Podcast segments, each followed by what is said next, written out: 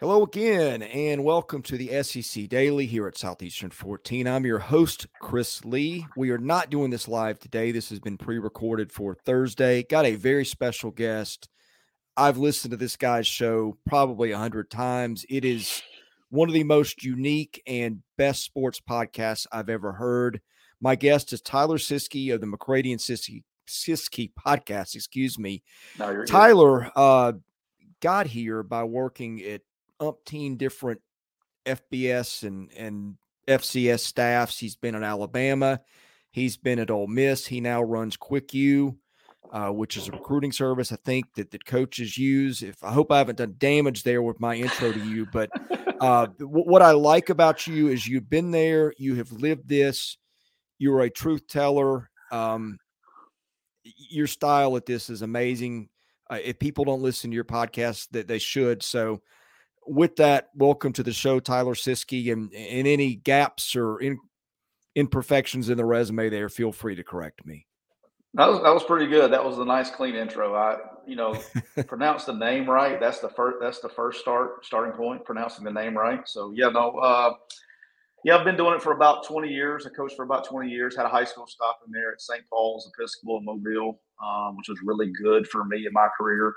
I got to coach some really good players, uh, some that are still playing, um, and uh, you know, started doing this podcast stuff for fun, and uh, I just kind of tell it like it is. I don't uh, don't sugarcoat anything, and kind of, I guess you'd call it peel back the curtain style. I guess is probably yeah. the right way to, right way to say it, um, but just tell things like they are.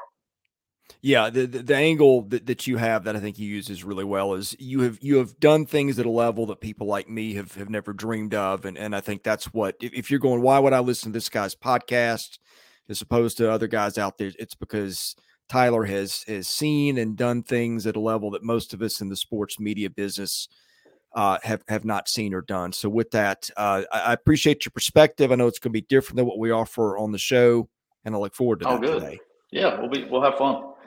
All right. Uh, always a reminder we're always looking for sponsors for the show. Email caroline.smith at southeastern14.com if you're interested. All right, Tyler, um, SEC, we're at the halfway point. Give me some things that have surprised you about the league, good and bad so far. Um, I would say I'm, I'm going to start. I'm usually a positive guy. You know, Neil always says that I'm a glass half full guy, but I, will start negative. Um, I just don't see a there's not a complete dominant team in the league. I think every team has holes. Uh, I think the portal is taking its an effect on the SEC um, in a different way than uh, most most conferences. Um, and there's just there hasn't been a complete team. Um, Georgia, however, last week made me rethink that. Uh, I thought Georgia had is probably as as dominating. They look like they look like vintage Georgia, and what mm-hmm. I mean mm-hmm. by vintage is they look like you know 21 and 22 Georgia last week, and um, they have a um, really really good chance to uh, run the table with their schedule. Um, good good surprises, um, man. I just think if you said this was a good surprise, I do think there's because of there's not as many dominant teams. I think there's a lot more parity in the league than there's been in a long time, um, and I think you see that nationwide. Uh, that's not just an SEC thing, but you know it's kind of refreshing to be able to uh, see new players involved in the game and new players, and you know, competing and getting after it and in close games. That that part's fun, uh, but I think as the you know the year goes on, we get closer to the end of this thing. Uh, the SEC's got to be careful uh, that they don't squeeze themselves out of the playoffs. Yeah, I, I, think the playoff chase is going to be fascinating. I think we'll get to that a little later in the conversation. But I want to ask you with Georgia, uh, because I think we were all wondering the same thing before that Kentucky game where they just opened up a can on Kentucky. They're what plus 400 something in yards, I think 33 to 11 in first downs. I think the running game has been a question people have had. I think they've had to use wide receivers there at times. Um, you know, th- there's certainly not a Nick Chubb, I think, in that backfield. That that's one thing that I look at and say maybe that's a hole with Georgia. I, I don't know if hole is a, a, fair way to put it, but what what are places that you have questions about them in terms of being up to Kirby Smart's last two teams? Well, I think actually the question will probably on defense. Run defense is probably not as stout as it's been. Um, you know, if you just look, defense is still great. Okay, I think they're second in the league on defense um, right now. So they have a, they still have a great defense, but what they've had the last two years was just, I mean, that was once in a generation kind of stuff, right? And I think they're a step down from that on defense, not far, but they are a step down. And like you said, you know, having a dynamic player at running back, but you know, I was talking to a buddy of this uh, about this yesterday morning. I think is like, you know, you have all these questions. Well, you know, the running back and got this freshman quarterback, but you look up, they're eighth in the country in total offense. Yeah, eighth out of 100 and whatever 30 teams or whatever, they're eighth, and that puts them second in the SEC behind LSU. So, uh, what questions when you got a team that's second in the SEC in defense and total defense, and a team that's second in the SEC and total offense, that's a that's a pretty that's a pretty good team. So, you know, I, I just think with with what the portal has done to this league, I don't know if you're ever going to see teams as dominant as you've seen, you know, in 21 and 22 with Georgia, 2020 with Alabama, 2019 with LSU. I don't think you're going to see teams like that ever again. I think you're you're seeing the new standard of the SEC with the portal.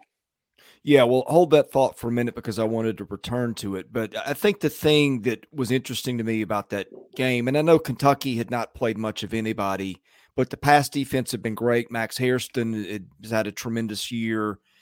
Uh, Mark Stoops always those teams are good on defense, and then Carson Beck comes out, throws for almost 400 against them, four touchdowns, one pick. And look, this is a guy that's only just now halfway through his first starting season uh, how do you think he he stacks up in, in terms of guys they've had there recently and, and whether he's a guy to, to get them back where they want to be at the end?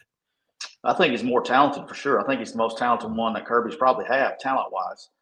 Um, I mean, he's young and, and he gets better every single week. You know, I made the joke, I guess, with Neil last week on the pod. I think it was with Neil and Jeff Collins on the podcast. I was like, look, when he just relaxes and plays, he's really good you know, and look, he's got he's got the safety blanket. 19 is the safety blanket. I mean, if he he can close, if he gets in trouble, he can just close his eyes and throw it to 19 and listen for the crowd yeah. roar. I mean, he's got he's got the best safety blanket in the business. Uh, but the kid's talented, man, um, and I think they've known that for a long time. This has not been a secret coming out of Georgia. Uh, but he's getting better every week, and I think that's why you're seeing things starting to click a little bit. And I, I, think really in the second half of the Auburn game, you know, I know he was, I know Brock Bowers went nuts, but um, he he did some really good things. He if he just relax when he relaxes and starts trusting and gets reps, the more and more reps that he gets, I, I think he's the sky's the limit for the kid. I think he's the most talented quarterback I know that Kirby's had since there, and that's really counting uh, Bennett and Fromm. But uh, I think the guy's legit. I really like him as a quarterback you mentioned Brock Bowers. I'm pretty sure he's not going to be in the SEC Player of the Year because I mean we we never give it to a tight end, and and they're going to spread the wealth a little bit. But is he the best player in this league? Uh, I mean, I, I, you'd have to. I mean, he's definitely in the argument, right? I don't know who the. Yeah. I don't who would who would be the who would be the argument. Well, I think there. In fact, glad you mentioned this. I, I did this on a Wednesday show. Um, right. That, that's why you're here. Um, SEC Network picked Jayden Daniels as its offensive player of the year with their four guys. And I, I, think at this point, he's the guy, right? I mean, the, the rushing and passing numbers have been undeniable. Great year. He gets that rib injury, comes back, leads him to, and that's really what this is about. It's about winning games, right? I right. mean, you, you got a lot of guys having great years. You got Ray Davis at Kentucky. You got Spencer Rattler with no help. Uh, you got Brady Cook's had a terrific year until the second half of LSU. You got Luther Burden. Uh, you got Malik Nabers uh, and you got Brian Thomas, although Thomas hadn't put up the numbers the Nabers. I, I think it's really been a good year uh, for offensive players in this league, but I think you got to you sort of got to compare them to their positions, right? There's there's no tight end that's doing what Brock Bowers has oh, done, oh, no. and I mean, and, and and that's I think that's kind of if you want to make him the best player, to me, that's your jumping off point. You compare quarterbacks against other quarterbacks. And I'm not sure the separation there compared to position is as great as it is with Brock Bowers and whoever else. Yeah, I mean, if you just made me, my vote would definitely be between Brock Bowers and Jayden Daniels. I mean, you got to look at who's the most important player to their team as well, right? And yeah, the thing with Brock Bowers is one is, you know, and Jeff Collins pointed this out on our show uh, a couple weeks ago. Is that think about all the stuff the kid has to learn every week. I mean, he lines up in so many different positions, um, and that's not. And I know everybody. It's not a Madden football game, right? When you're going and you're and you're every week you've got these new game plan plays, and you go put things in there. One, you have to learn them all in a short period of time, but two is you have to execute them physically.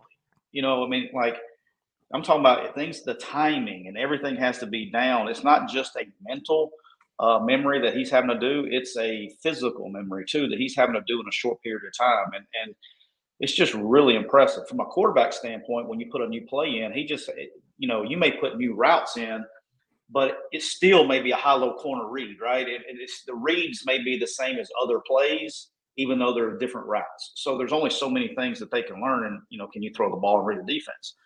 Um, like Brock Bowers is a very he's so difficult to tackle. He's one of the most yeah. There there are guys out there like this that are just hard to tackle. His balance and body control is unbelievable. Um, and he's just, you know, he did look human last week. He dropped a touchdown pass in the corner of the end zone. So that was, you know, that's the that's the first drop t- drop pass I think I've ever seen the guy drop. So I know he's not a robot, but he plays like he, he's he is uh, he's the elite of the elite. All right. I think the question that kicked this all off was surprises in the SEC, good and bad. And I got asked this on the show yesterday. My first answer without any thought was LSU's defense. I just have been stunned with how bad they have been. And I know they've got issues at corner. They they brought in a transfer from I think southeastern Louisiana, and sometimes it translates and sometimes it doesn't. But with all that talent LSU's had, and I get they kind of had to reset the roster when Kelly came in. They had all the guys leaving before and after the bowl game, and it wasn't vintage LSU. But I'm just shocked that with that situation, that defense is as bad as it is. Yeah, you know, it's some of it's you know inexperience on the back end. Uh, they have a ton of talent up front, and then things they're doing. You know, when you have, you know, Harold Perkins is an unbelievable talent. Um, and you know, but when he races up the field, you're starting to see people attack that in scheme. Um, you're seeing, you know, a lot of man free, a lot of man coverage, and a lot of a lot of people are attacking that in the running game, not just the passing game. Um, they're not really passing things off on the back end. They're they're switching things off. They're not switching things off. They're they're running across or whatever. And so you got guys. There's everybody's running every type of mesh and crossing route that you can run. Guys are getting hung up in trash, and they're getting you know scot free running out the back door. Um, and you know, I, I, think it's it's hurting them in the running game too. I mean, if you you can get in twelve personnel and do some formation, some unbalanced, and and using two tight ends, and you know, creating extra gaps, and you can and you can make them, you know, a man short in the running game as well. You know, gap wise by creating more gaps, uh, doing some unbalanced things, and you know, there's a lot of things with when you're playing that kind of defense and you're going to be aggressive like that, and you're going to play that much you know, man coverage, you you have to, you know, be sound. And I think that's some inexperience on the back end. Um, you know, not getting lined up or not getting the right gaps and things in the in the at backer and and especially when you're playing two stand ups, you got to be really sound.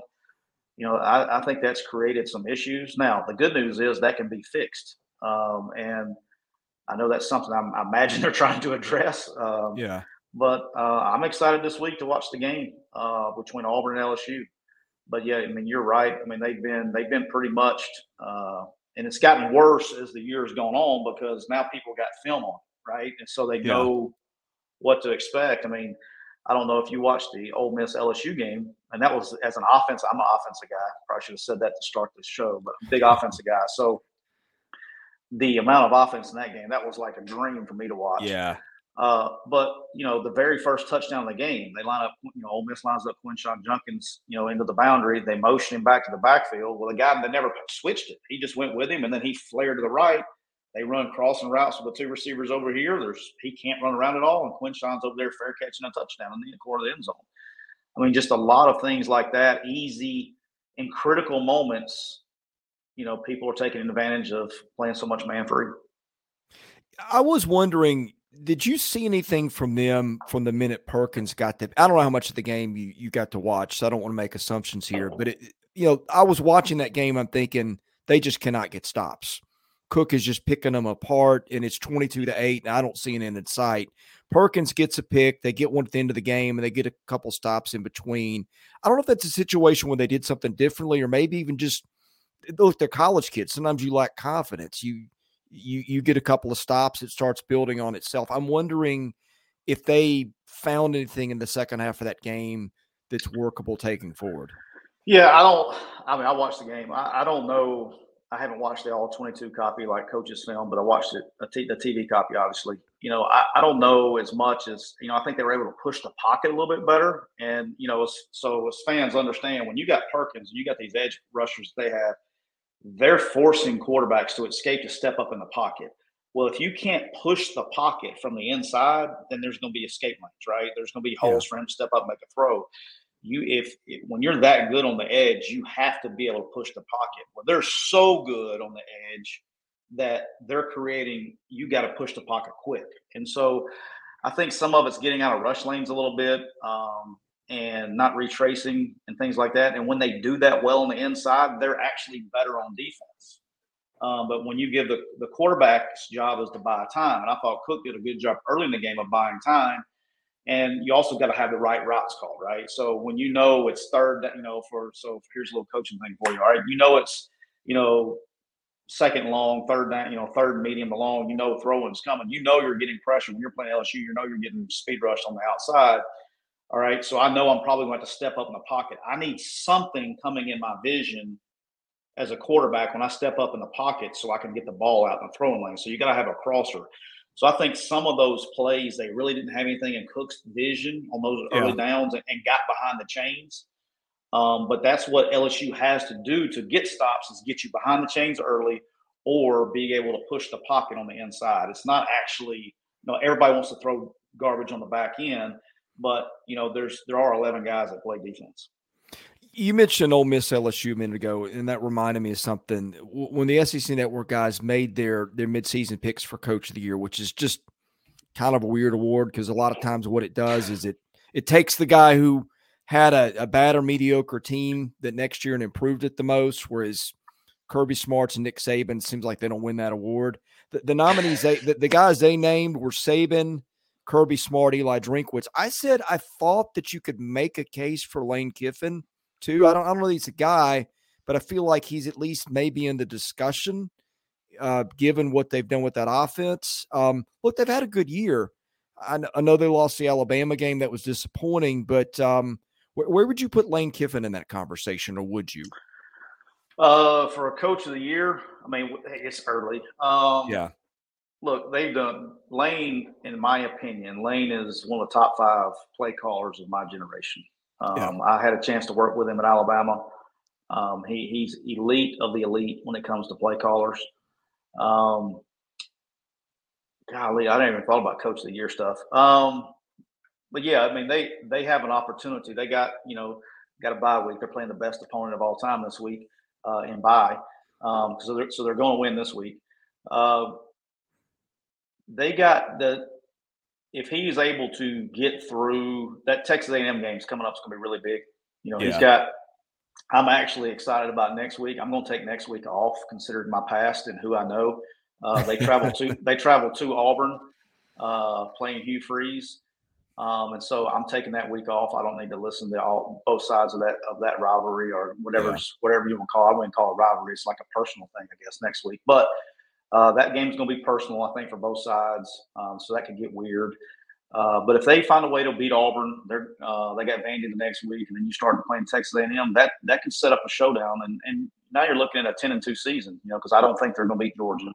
Um, I think Georgia's on a different planet. Uh, but Ole Miss's big thing right now is is defense. Okay, yeah. they have two big they have two big issues. I think Ole Miss does to really take this thing to the next level. Defensively, I don't think they're very good. Um, uh, and you know they they found a way. Ironically, last week offense didn't play great. Defense found a way to win a game, which is is encouraging if you're a coach. Um, but offensively, they still have problems up front on the offensive line, and that they struggle sometimes to get the running game going.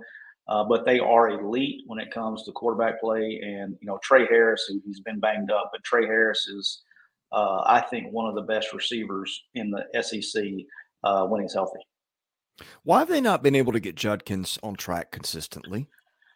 I think a few things. Uh, I think early they leaned a little bit on uh, zone scheme, um, and that requires you know getting your offensive lineman running sideways. And I think in the LSU game, I think one the run scheme was different. They were able to scheme up some things against LSU's defense, and they and they ran a lot more gap scheme and you know getting getting him downhill. He's not really a, a lateral sideways you know uh, east and west runner. You want to get him downhill and his you know one cut make him a one cut runner. I mean he's he's really efficient. He's he's got really good balance and body control but I, I, think it starts up front. You know i think there's too much lateral outside zone stuff. I'd like to see a little bit more gap scheme counter power kind of stuff with him. Um, and they were able to get him doing that against the LSU in the LSU game but um, that's who he is. And you know you know right now just to be honest bentley bentley's running the same scheme and uh, he's the backup. Uh, and he's had a more productive. He's more productive when he's in the game. You get more explosive runs with him in the game than you're getting with Judkins. All right, I want to touch on the two Alabama schools for a minute here, Tyler. Um, my answer ultimately on Coach of the Year was Nick Saban, and I, I don't think it's a clear cut answer, but they have they have taken some bumps. I, I think you've got an NIL era that is got some philosophies maybe contrary to the way he tries to build his program. You can tell me whether that's fair or not. And they got caught in a spot where they don't really have a, a quarterback, at least not up to Alabama standards. And and yet you've seen him two weeks ago. They go down and and they plaster Mississippi State just by run, run, run. And you thinking that's what they're going to be. Well, then they flip it. They turn Milroe loose and they win that game through the air against A and M. Um, I thought that was impressive. I think he's got a defense where he's built back. I don't, I don't know if it's up there with the best defenses he's had, but it's it's pretty darn good, especially on the back end. Um, I don't think Nick Saban has got enough credit for maintaining what he's built, and, and now you've seen a guy that can sort of absorb a punch and, and maybe change some directions, and, and you look up and they're back in college football playoff contention. Yeah, you know, when it comes to quarterback, I always people forget they had this run of quarterbacks they just had, right? So you had, you know, Jalen Hurts, you had Tua, you had Mac Jones, you had Bryce Young. Okay. Um, in case anybody has doesn't watch football, those four guys are starting. There's there's thirty there's what thirty two NFL teams and they're four of the starting quarterbacks, right? So they're they're starting on Sundays. They're pretty good. And so what you it's very difficult to when, especially when you got a guy like Bryce Young that's been playing quarterback for what three years, been the starter for three years. Very hard in today's world of the transfer portal. And this is kind of what I was referring. This is part of one of the reasons I was referring to in the transfer portal.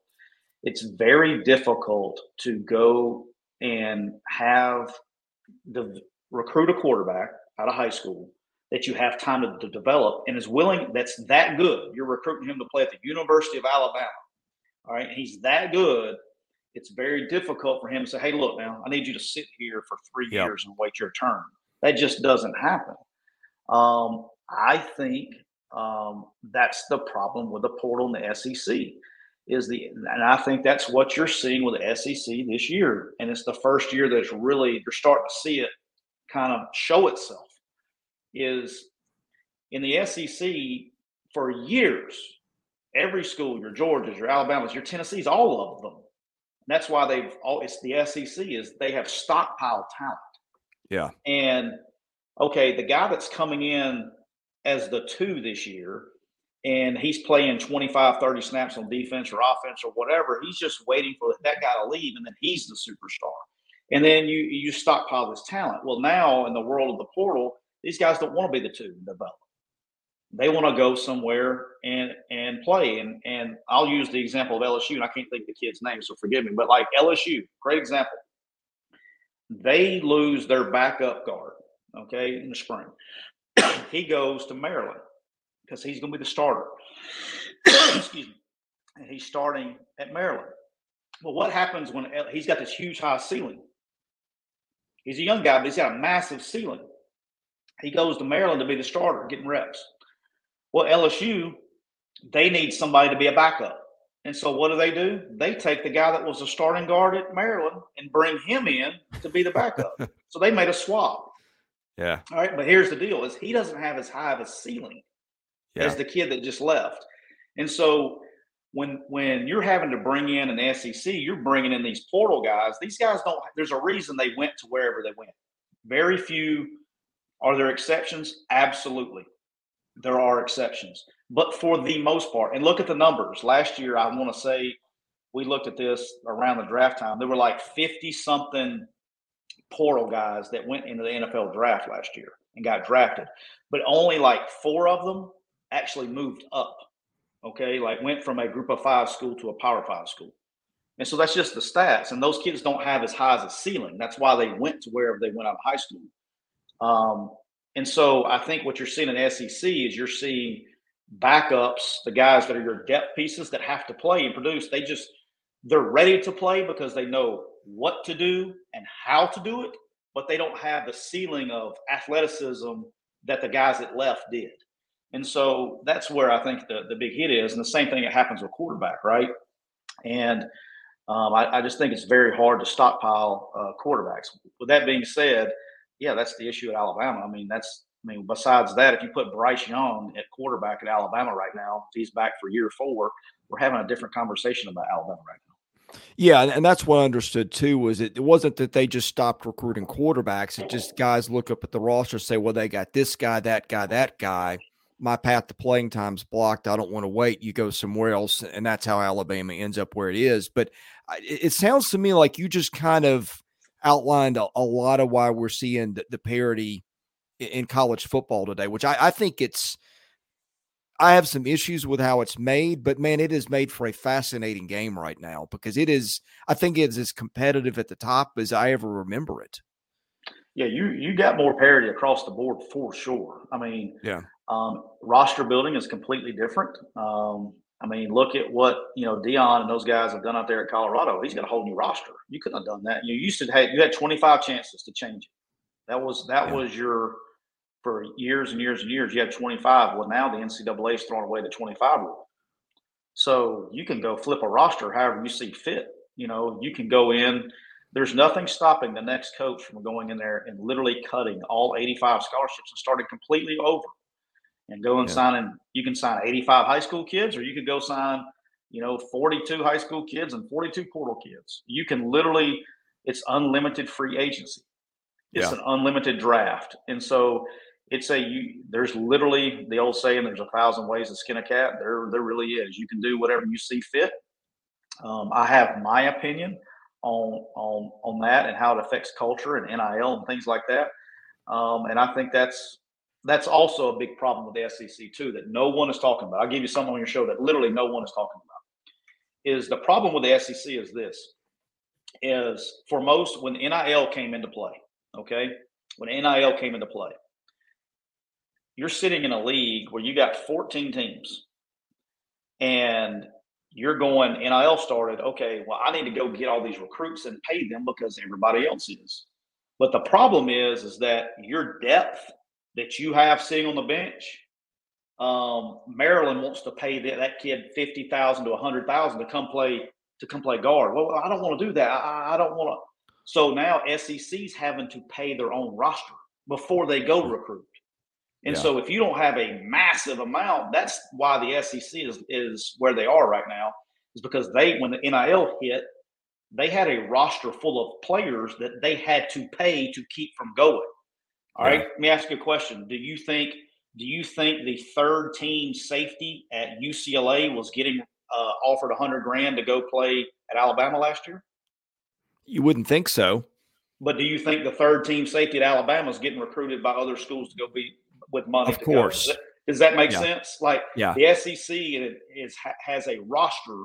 Every team has rosters full of players, backups. Yeah. That that other comp, Power Five conferences are trying to pay to come. Yeah. And so they, they have to pay. They, they, it's not just about the initial NIL money that we can go get recruits. I got to pay my own kids to stay.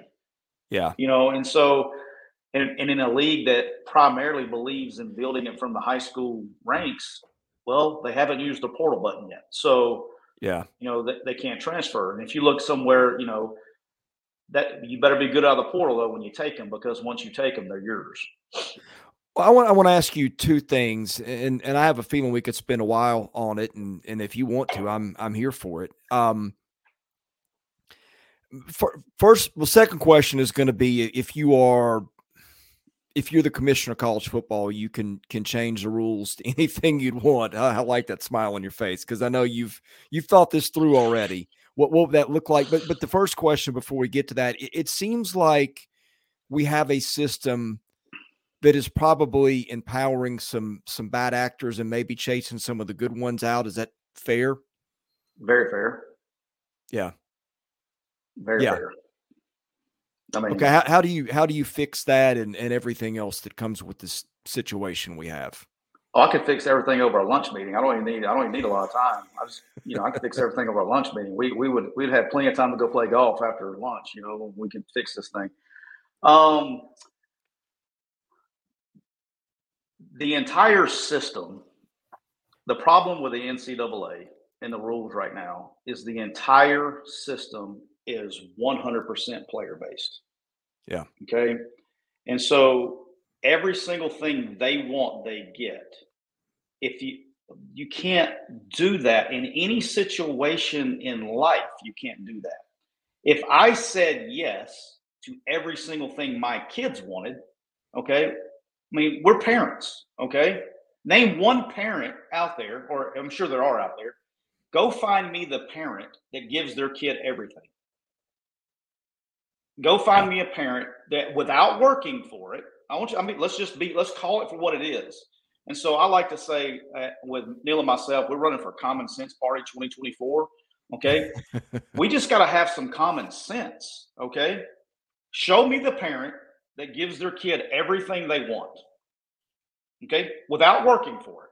Without working for it. Show me the parent that gives them their kid everything they want. And let's go see how that kid turns out. Let's go see yeah. how that kid turns out. So we got a system where the players get everything they want. All right.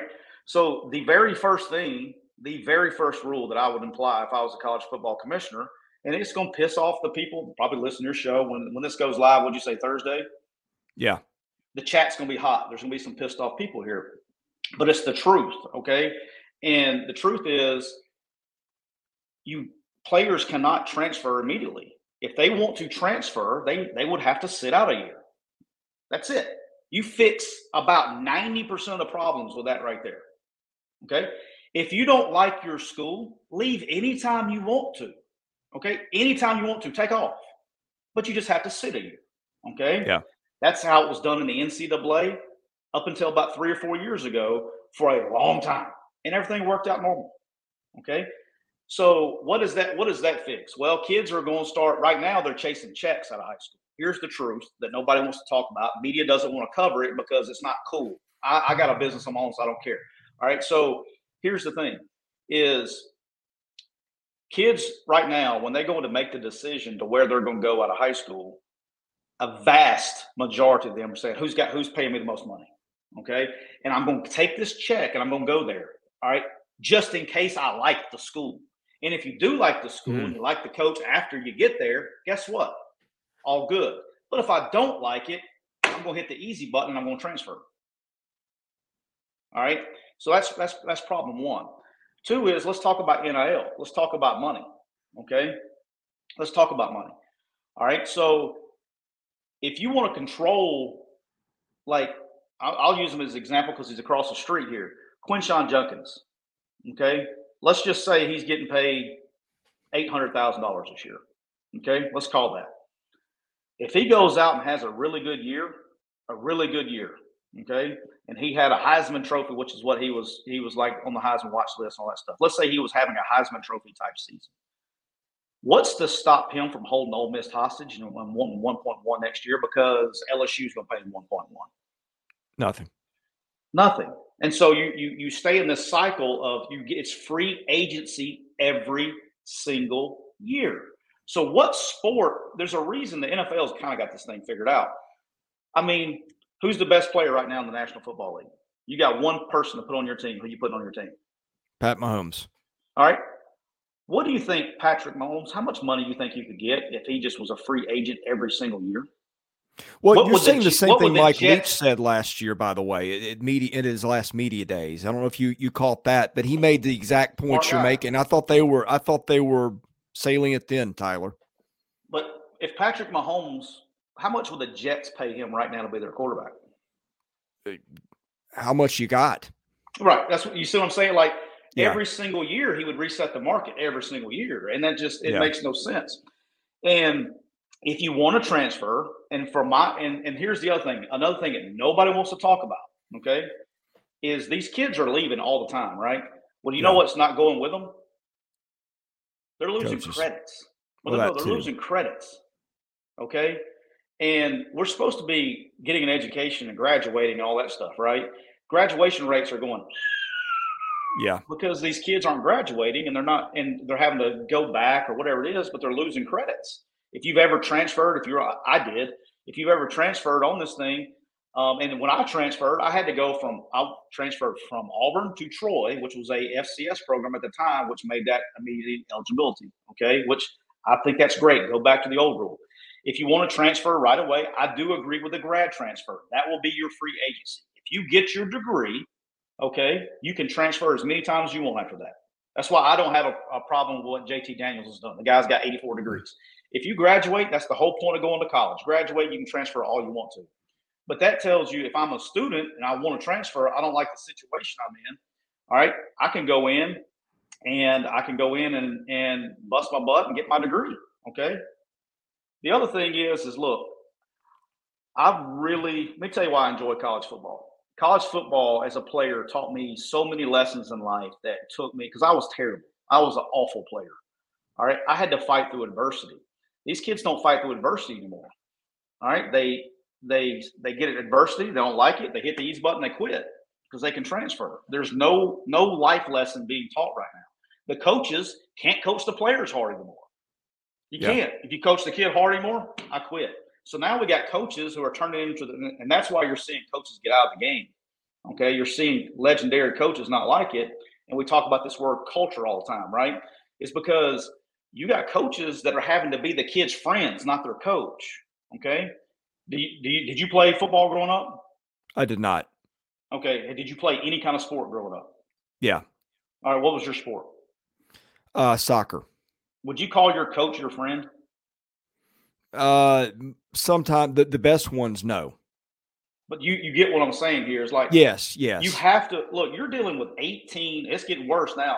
You're dealing with 18 to 22 year old kids that now have money. Okay. They do stupid stuff. They have Yeah. to be held accountable, all right, for their actions. And right, wrong, or indifferent, I can't tell you how many kids, a majority of the kids, I coach wide receivers. The majority of the kids that I coached in college came from a single parent home. Okay. They didn't have a father figure in their life. Okay. I was it. And so I can't go be, I'm not there to be there. I'm there to be, keep them accountable and hold them accountable for their actions and, and make sure that they're learning how to be productive citizens. And that's not easy. Okay. You have children. yes. Two of them. How many children do you have? Two? Two. Yeah. All right. How many times have you, if you had the transfer portal on your button, how many times have your kids been so pissed at you that they want to hit the freaking button and leave? I mean, seriously, you know what I'm saying? Right. Like you, right. there has to be that that whole rule. It it, it fixes everything. That that would be. I, I could do this all day, but that's the number one rule. And actually, rule one A before we even started that was be to get a college football commissioner. That's Yeah. that's oh, rule one A. Uh, no, no doubt. I, I've said, look, if Nick Saban ever leaves football, I I put him in charge yesterday. Because problem number one, whether they like it or not, this this may not piss off people. I may get some high fives back from from the chat when they go live. Is you're you, you're under an uh, organization and rules that are being made by people who have never broken a huddle before. Yeah. Okay, they have no idea. We got people making recruiting rules that have never been on a home visit a day in their life, never been recruited, never recruited a kid a day in their life. So my number one one A rule would be to put people in power that actually know what they're talking about and actually make Yeah. the rules that are feasible. Um, and I will give him credit. Charlie Baker, since he's become the president of the NCAA, he is actually asking people their opinion, and that's better than the last guy did. He's actually doing some things that are actually on the right track. So I'm, I know this is early, but I'm holding out hope for Charlie Baker. He's doing a really good job so far. Um, but the whole thing before he got there, there were rules in place that make no sense that the last guy did. I mean, they're, Yeah. they're terrible. They're terrible, and they're terrible for coaches. Um, they're terrible for the players. And we've taken a, a great sport and we're doing everything we can to run it into the ground. Well, the, problem, and this is this is, and I've been in higher ed. Uh, higher ed is run by ideologues, uh, and, and not people who've been and lived it and, and, and done common sense things. And and that, I mean, that's that would be one start to fixing it. Uh, you know, uh, people that ask people what it means. But and I'll full disclosure here, I was one of these guys a few years ago that said, "Hey, wait a minute, the, the coaches can leave at any time." Uh, so why why do we and, and especially okay, players go. You, you, tell me. Most of the time, players go to schools because their relationships with the coaching staff, right? And, and we're going to run this system and whatever. So, and just just use an extreme example. Let's say, and this this wouldn't happen, but just to prove a point, let's say pick a team out of a hat, Kentucky.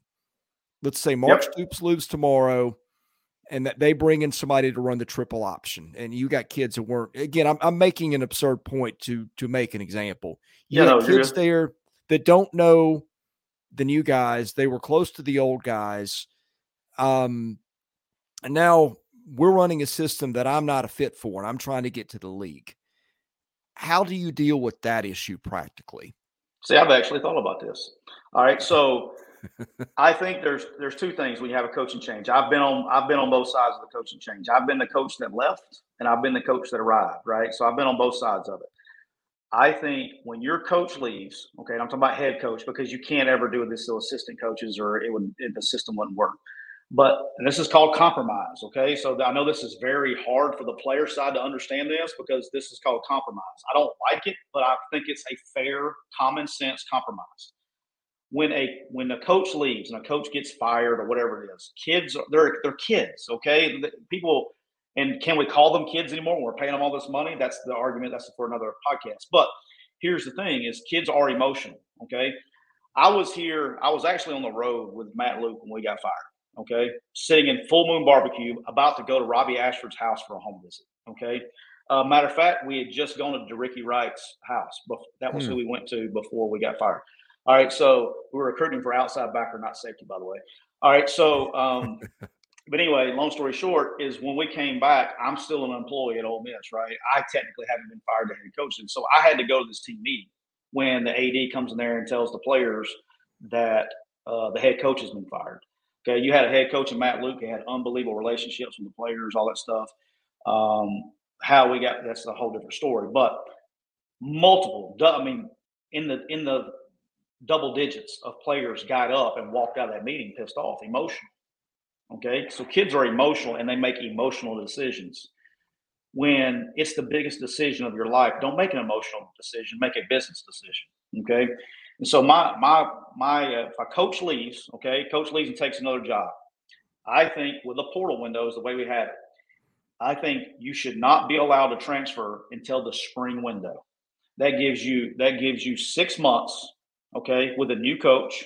That gives him time to come in here and say, hey, this is what we want to do with you. Hey, and so you can figure out if that's going to work out for me or not. Does that make sense? Like, yes. because look, you don't want to make an emotional decision because I really like this guy because you don't, you never know, you never know how it's going to work out. Okay, you ne- you have no idea how it's going to work out. It could be the best thing that ever happened to you. Yeah. All right, it could be the worst thing that ever happened to you. But let's take an example like Ole Miss, right? So when we got fired from Ole Miss, I was on staff with Matt Luke. We we had we had two quarterbacks. We had Matt Corral and John Rhys Plumlee. Okay, uh, John Rhys Plumlee ended the season as our starter because Rich Rod was our coordinator. He fit Rich Rod's offense better. Okay, and so when but Matt Corral, unbelievable talent, right? But top three arm talent I've ever seen in my life. All right, and so John Rhys Plumlee could have said, okay, I get six months to see, okay, we got who's the new coach, what offense are we going to run or whatever, okay, and decide, hey, is this really what I want to do? I can now I can leave at that at that time frame. Same thing with Matt Corral. Is this what I want to do? If not, I can leave in May. Okay, so you give the new coach a chance. Um, and, and I always told my players, okay, every time I've left, I've left uh, when I left South Alabama to come to Ole Miss. Same thing. I had a room full of great receivers. Okay, we had some really good guys. Jalen Tolbert plays for the Cowboys. Kawaan Baker Saints. We had a room full of dudes. All right, and I'm leaving. I said, no, just give the new. I, I, had the conversation with him, I, and a lot of coaches don't, but I did. Look, this is the business. It's what happens. Give the new coach a chance. Okay, don't.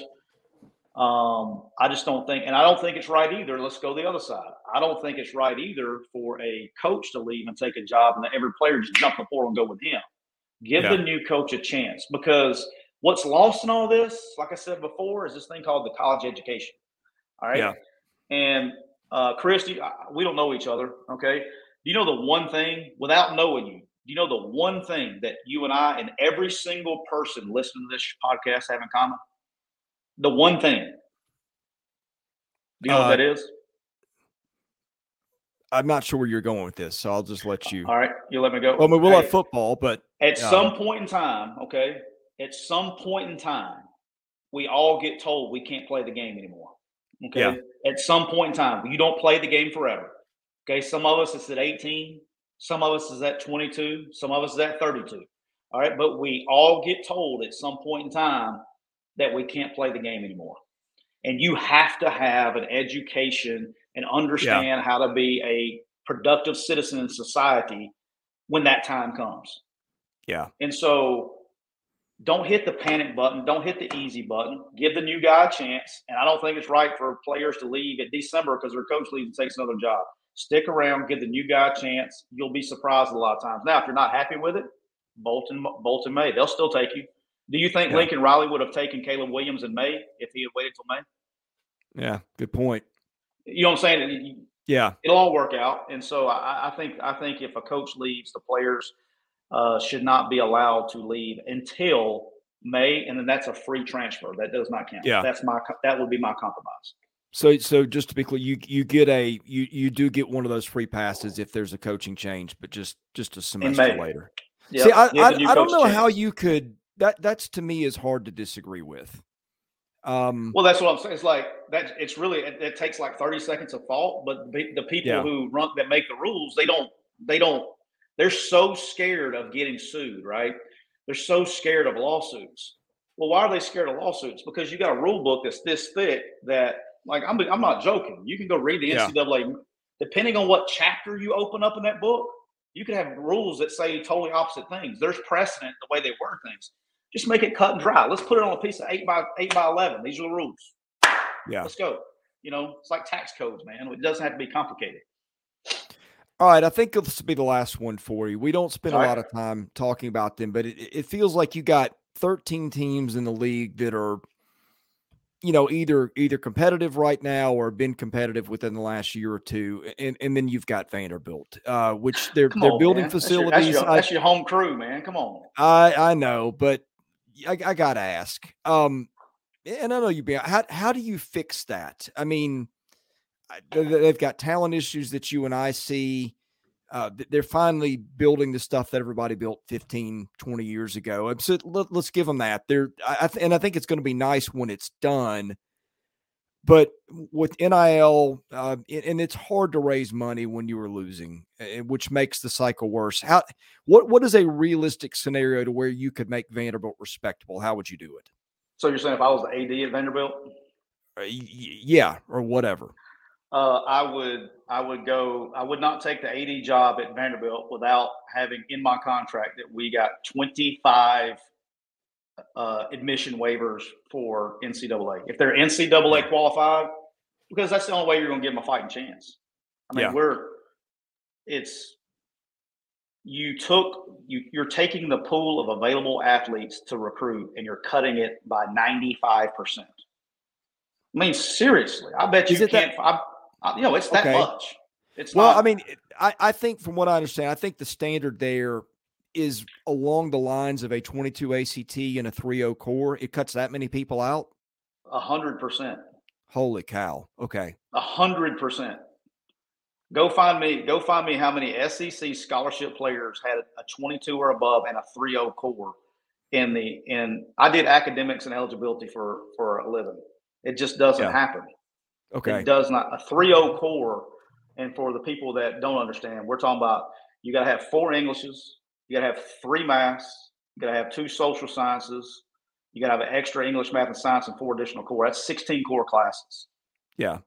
Now that that's over a 3.0 core, easily, easily less than 10%, and maybe yeah. less than five that have a 3.0 core. Now we haven't got to the test yet. We're talking about just a 3.0 core.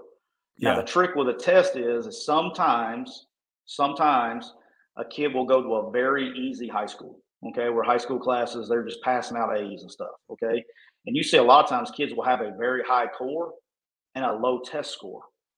Um, and then vice versa, you have kids that go to a very difficult school, especially a lot of private school kids, a lot of a lot of kids that go to magnet schools and things like that. They will have an extremely high test score but a very low core. That's why there's a sliding scale in the NCAA. But um, yeah, you're you're cutting the possible pool of candidates down by ninety percent by having no exemptions. So you're not even um, having the conversation unless you get that answered. I wouldn't. It's like yeah. it's like the same thing with a, uh, and you, and you see it. It's the same thing with Ivy, Ivy League schools. The way they do. Uh, when I was a high school coach, I coached at St. Paul's Episcopal School in Mobile, and so the amount of Ivy League and uh, academies, we were a permanent stop for the Air Force, Army, and Navy. They came every single year because they could. They're, they're in the same kind of plane. So, um, you know, it's just very difficult to do. And you know, Air Force is having success, some success, but they're playing the Mountain West. Vanderbilt's playing the SEC. Yeah. I mean, you get different. What if Air Force right. was in the SEC, right? I mean, it's yeah. You, it's a different animal. Um, but that would be the first. I would not take the job unless we were we would get 25 exemptions. Wouldn't yeah. wouldn't consider taking the job. And that's why James Franklin won. He got those until it's one. Amazing how that works, isn't it? Just yeah. I understand. I do. I understand but you can't blame you know because there's one bad apple you can't you can't I mean when you put when you bring in I mean that that could have happened anywhere does that make sense like I, I don't yeah. see that as a I don't there's no excuse for what happened none it's bad right bad but that wasn't because he played football at Vanderbilt if the kid played football at Oregon State the same thing would have happened because that's the kind of person he was does that make sense? Like it's yeah, yeah. It's it's not like if you're it's not like the world is devoid of of smart bad people. It's not like the world is devoid of of good people who didn't do great on their A- ACT. Right. I mean, it's right. it's. I mean, the same thing could have happened to somebody had a 4.0 and a 36 on ACT. You know what I'm saying? Like it's not. Yeah. I don't think that had anything to do with their grades. I guess that's my point. Um, yeah. And if you're trying to, if you're trying to, I mean, because I think, look, I, have told you before we got on, I like Clark Lea. I think they're schematically what they're doing. I like I like him as a football coach. If Vanderbilt ever gets rid of him, they have lost their mind. Okay, he is mm-hmm. perfect for the job. He is doing everything. He is maxing out that job for what it can be. Um, yeah. And until they get exemptions, if you gave if you gave Clark Lea 25 exemptions every single year, then we can start judging him like a normal football coach. But until yeah. that point happens, I don't understand how you can how you can do that. Especially in you know back to the Mark Stoops stuff, same kind of thing. Is like I know we probably won't get there in a second, but kind of like NIL, right? Is like I view NIL the way I view coaches and how what kind of job they're doing is very similar to how baseball does. Yeah, payroll. I mean, that, that's how coaches should be judged, not because in, in today's world, not necessarily um, wins and losses like normal. I want to ask you something that I'll that I'll get you out of here in just a second. Um, yeah, good. One one criticism I like you've got Wake Forest. Okay, Wake Forest does not have five star athletes all over the field. They've got that slow mesh system that that works pretty well. Um, one of the, the counterpoints I hear in Nashville is, well, they don't have anything that really fools anybody. Um, th- th- does that hold water in this situation? They're still able to recruit. They still have exemptions, right? Like you got to, in my opinion, probably. I, no, I, I, you know what? I, honestly, I'm out of my depth on that because I don't cover the yeah, ACC. They do. But. They don't have a lot, but they do. Okay. And you still have exemptions, and they're also playing the ACC. Now the ACC is better this year than they've been in the past. But who does Wake Forest after after they had who did they have last year that made them so good? What was that guy's what what position did he play? Yeah, well, exactly, and he's he's doing pretty well where he is now too. So yeah, exactly. And then the other thing is when Vanderbilt was winning, what what position were they pretty good at? Well, they, they weren't as good at that position when they were winning, but I, I thought the difference, and you played against them. I thought the difference then was they they were better in the trenches than they'd been. They actually had some linemen that that could go, you know, get you deep into games, and they weren't blowing. Up front, but, but, they, they were were, but they were solid there. Yeah, Yeah, up front they were good, and they had a. For, I'm talking about from a Vanderbilt perspective. They had a Right. good quarterback for what a better than normal quarterback. Austin Okay, Carta and so- Samuels was a good ball player. Yeah, Yeah. So the, and and you know, but in this league in the SEC, you got to be really good at three spots. You can be average as grits everywhere else on the entire field. You got to be good at offensive line, defensive line, and quarterback. I, I will take Johnny three star. If you get if you if you say, hey Tyler, look, here's what you can do. You can have 10 five stars and, and build a roster. I'm going to take 40 linemen, five offense linemen, and a quarterback, and I'll take two Wow. stars everywhere else, and I, I'll take two stars. Every, I don't even care, and and we'll win a ton of football games in this league. That's how this league. That's how college games won. And- and it's funny you see a lot of those guys going top half of the first round when we get to to April. So But you, you look back to Wake Forest. I guess my point is, you know, this year they don't have Sam Hartman. They're three and two, but they're zero and two in league play. They haven't Yeah. done anything. You know what I'm saying? Like you're you're going to see it as the year goes on. Yeah. Uh, I, I've kept you a while. This has been a phenomenal conversation. Really appreciate it. Just gonna give you the floor at the end. I'm gonna ask you a question, then give you a minute to promote your your business and your podcast. Uh, any any big storylines in the SEC that are out there that that maybe nobody's talking about or that we should have talked about today? Big storylines. Um, I think the SEC is in legitimate danger of not having a playoff team. Okay. That would be a storyline I would look for as the season goes on. Yeah, I'm I'm Um, with you there. I think you could get into a situation, and the the the most the easiest way that happens is if Alabama runs the table, Georgia runs the table, they meet in Atlanta, Alabama wins that game, and it comes down to then you have Texas run the table on their side, and Yeah. so you got a one loss Texas and a one loss uh, one loss Texas Big Twelve champ, one loss Alabama SEC champ they're going to put Texas in in that last spot because they beat Alabama. That would be I have- that'd be the ahead. scenario. That would Well, be I've- I've- I've said for some time, I wish we could have had the 14 team play or the 12 team playoff this year because I, I think it would be fascinating. it would be. Um, this is the year. I, this is by far the most parity um, in the league. I mean, in the NCAA, as far as like uh, you, you go, there's no team like there's been like think about it. I mean, last last two years it was Georgia, and everybody knew it. Everybody knew it. Yeah. Game one, New Georgia was going to win the national championship. And they're really, yeah, Ohio State's good. They'll be there. Like you could name the teams, right? You can name, you can pick the Yeah. four or five teams, and they're going to be one. You could literally take two or three teams versus the field. Who's Yeah. your team this? Who's your team this year? Everybody has questions. Yeah. Uh, Pac, the Pac-12, ironically, in the Pac-12's last year is probably the best year they've had in years. I mean, I, I can't Yeah. remember the last time they were this deep. Um, I, I really enjoy watching Pac-12 football uh, for the first time in a long time. Like I, I'm, I'm in every every Saturday. I'm watching.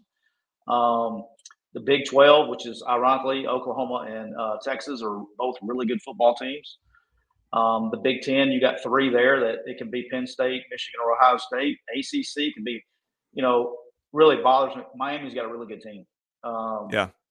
You don't have the the issue at the end of the game last week. You got Miami, North Carolina, you got Florida State, and then quietly over there, just just Louisville. lurking in leads is uh, weeds is Louisville, right? And um, the SEC is just going to beat itself up, I'm afraid. But in the SEC, let's be honest, the SEC didn't do great. hasn't hasn't done great in out of conference play versus marquee opponents. I mean, you got Awful. the loss to Texas, and you got the loss to Florida State, and you got Florida's loss to Utah. You got the Power Five versus Power Five matchups did not go great for the SEC this year.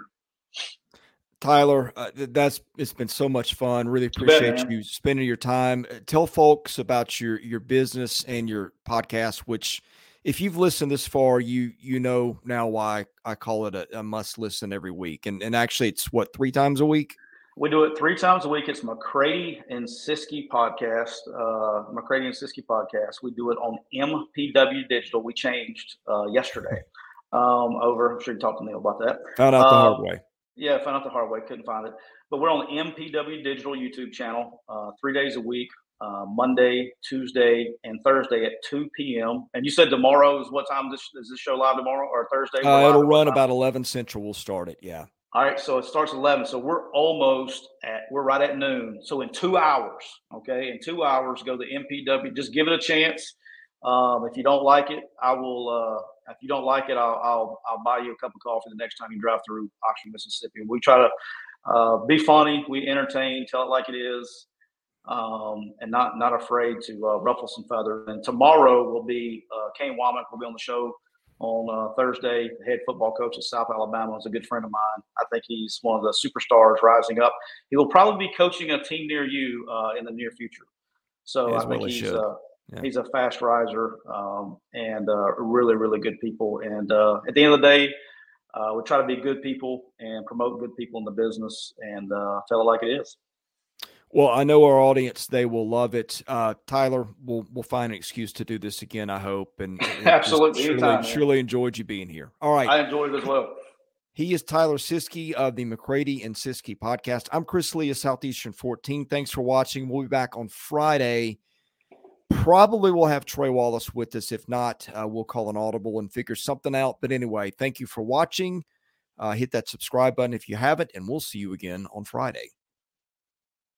This is your invitation to a masterclass in engineering and design. Your ticket to go from zero to 60 with the Lexus Performance Line. A feeling this dynamic is invite only. Fortunately, you're invited. Experience the exhilaration of the Lexus Performance Line and some of the best offers of the year on select models at the Invitation to Lexus sales event, now through April 1st. Experience amazing at your Lexus dealer.